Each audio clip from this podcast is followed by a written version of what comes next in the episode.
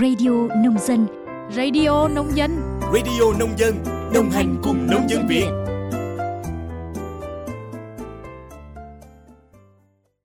Biên tập viên Minh Quân xin kính chào quý vị và các bạn thính giả của Radio Nông Dân. Quý vị và các bạn đang nghe bản tin Nhịp sống Nông thôn mới.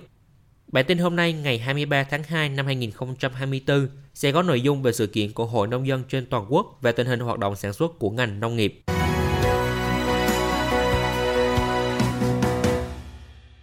Mở đầu bản tin là một số hoạt động của Hội Nông dân trên toàn quốc.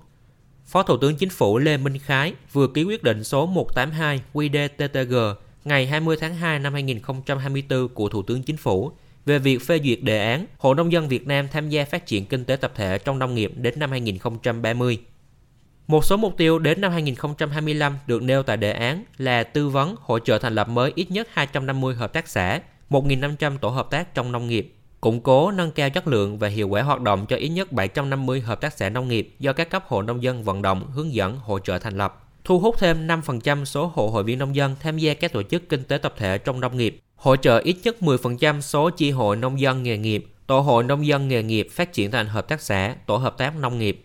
Đề án trên sẽ được thực hiện đồng bộ tại 63 tỉnh thành trên cả nước với nguồn kinh phí từ vốn ngân sách trung ương, vốn ngân sách địa phương, vốn tín dụng, vốn của doanh nghiệp, hợp tác xã, tổ hợp tác, hộ gia đình tự huy động và các nguồn vốn huy động hợp pháp khác. Kính mời quý vị thính giả đọc toàn văn nội dung đề án đã được đăng tải trên báo điện tử Dân Việt. Vừa qua, Trung ương Hội Nông dân Việt Nam vừa ban hành kế hoạch phổ biến giáo dục pháp luật cho cán bộ, hội viên nông dân năm 2024. Nội dung phổ biến giáo dục pháp luật của kế hoạch năm 2024 là tiếp tục tuyên truyền, phổ biến những chủ trương, quan điểm của Đảng, các văn kiện, nghị quyết đại hội lần thứ 13 của Đảng, các nghị quyết của Ban chấp hành Trung ương Đảng khóa 13, trong đó chú trọng các nghị quyết số 19 và số 46 có liên quan đến hoạt động của Hội Nông dân, ngành nông nghiệp, nông dân, nông thôn. Bên cạnh đó là các dự án luật dự kiến trình Quốc hội xem xét cho ý kiến thông qua năm 2023 và 2024, các luật đã có, các chính sách mới tại các luật mới ban hành, một số kế hoạch của Hội Nông dân Việt Nam cùng nhiều nội dung tuyên truyền phổ biến khác. Theo kế hoạch, các hình thức phổ biến giáo dục sẽ được Trung ương Hội Nông dân Việt Nam và các tổ chức hội cấp cơ sở thực hiện là sử dụng các phương tiện thông tin đại chúng, củng cố, kiện toàn, đào tạo bồi dưỡng nâng cao năng lực đội ngũ báo cáo viên, tuyên truyền viên, biên soạn, cung cấp tài liệu tuyên truyền, tổ chức cuộc thi tìm hiểu pháp luật, tổ chức thực hiện Ngày Pháp luật Việt Nam năm 2024. Chuyển sang một số thông tin về nông nghiệp. Bộ Nông nghiệp và Phát triển Nông thôn đề nghị xác minh, kiểm tra hơn 4.000 tàu cá mất kết nối qua hệ thống giám sát hành trình tàu cá, gọi tắt là hệ thống VMS.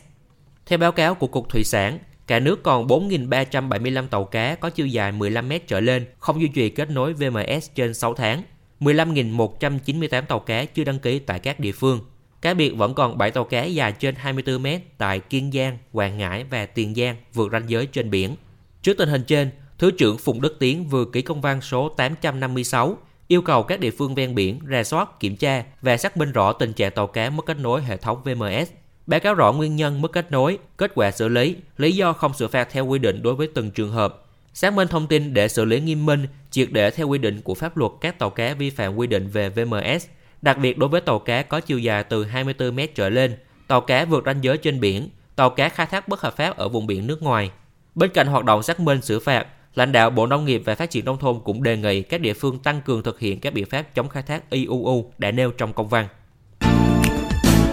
Sau Hoa Kỳ và Úc, Hàn Quốc là thị trường tiếp theo, xoài hạt lép của tỉnh An Giang được xuất khẩu lần đầu tiên.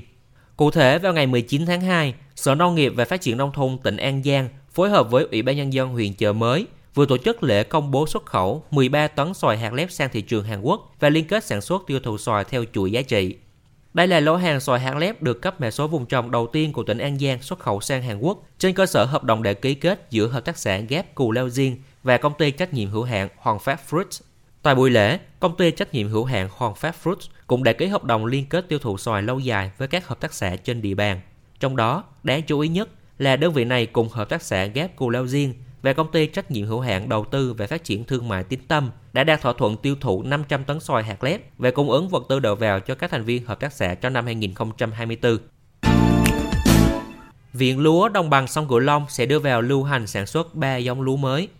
Mới đây, Viện lúa Đồng bằng sông Cửu Long vừa tổ chức giới thiệu đặc tính của các giống lúa mới để nông dân tham quan và đánh giá thực tế trên đồng ruộng. Theo đó, có 20 giống lúa được giới thiệu, chia thành 4 nhóm theo phân khúc thị trường, gồm giống lúa thơm, giống lúa chất lượng cao, giống cao sản và nhóm các loại giống khác. Viện lúa Đồng bằng sông Cửu Long sẽ lựa chọn 3 giống mới để đưa vào lưu hành sản xuất trong năm 2024. Ở nhóm lúa chất lượng cao, Viện lúa giới thiệu giống OM3 có thể cho năng suất khoảng từ 6 đến 8 tấn trên 1 hectare, đặc biệt là canh tác được tại các vùng sinh thái nhiễm mặn ở Đồng bằng sông Cửu Long. Đối với nhóm giống lúa thơm, Viện lúa giới thiệu giống lúa OM63 có hạt dài, mùi thơm rất đậm và ngon cơm. Giống OM63 được kỳ vọng phát triển tốt cho cả hai vụ đông xuân và hè thu, thay thế cho giống lúa OM-8 không thích hợp với vụ đông xuân vì dễ đổ ngã. Riêng nhóm các giống lúa khác, Viện lúa giới thiệu giống lúa cao sản, năng suất cao để bù cho giống IR-50404 hiện nay đang bị thoái hóa nhiều. Cũng liên quan đến Đồng bằng sông Cửu Long, Trung tâm Dự báo Khí tượng Thủy văn Quốc gia cho biết xâm nhập mặn sẽ tăng cao tại các địa phương của Đồng bằng trong khoảng thời gian từ nay đến ngày 27 tháng 2. Xâm nhập mặn trong những ngày tới sẽ tăng cao do nền nhiệt độ tại miền Tây Nam Bộ tăng cao, phổ biến từ 32 đến 34 độ, thời tiết không mưa, mực nước trên các sông biến đổi chậm. Chiều sâu ranh mặn tại các cửa sông chính như Vàm Cỏ Đông, Vàm Cỏ Tây phổ biến trong phạm vi xâm nhập mặn từ 50 đến 62 km. Tại sông Cửa Tiểu, Cửa Đại phổ biến trong phạm vi 30 đến 40 km, sông Hàm Luông 32 đến 45 km, sông Cổ Chiên 30 đến 40 km, sông Hậu 40 đến 48 km, sông Hậu 40 đến 48 km, sông Cái Lớn 30 đến 40 km. Trước diễn biến trên, cơ quan khí tượng khuyến cáo các địa phương cần tranh thủ tích trữ nước ngọt khi chiều thấp, phục vụ nông nghiệp và dân sinh. Các cơ quan theo dõi khí tượng thủy văn sẽ liên tục cập nhật tình hình xâm nhập mặn để bà con nông dân chủ động ứng phó. Sau đây là một số thông tin dự báo thời tiết chịu ảnh hưởng của gió mùa Đông Bắc.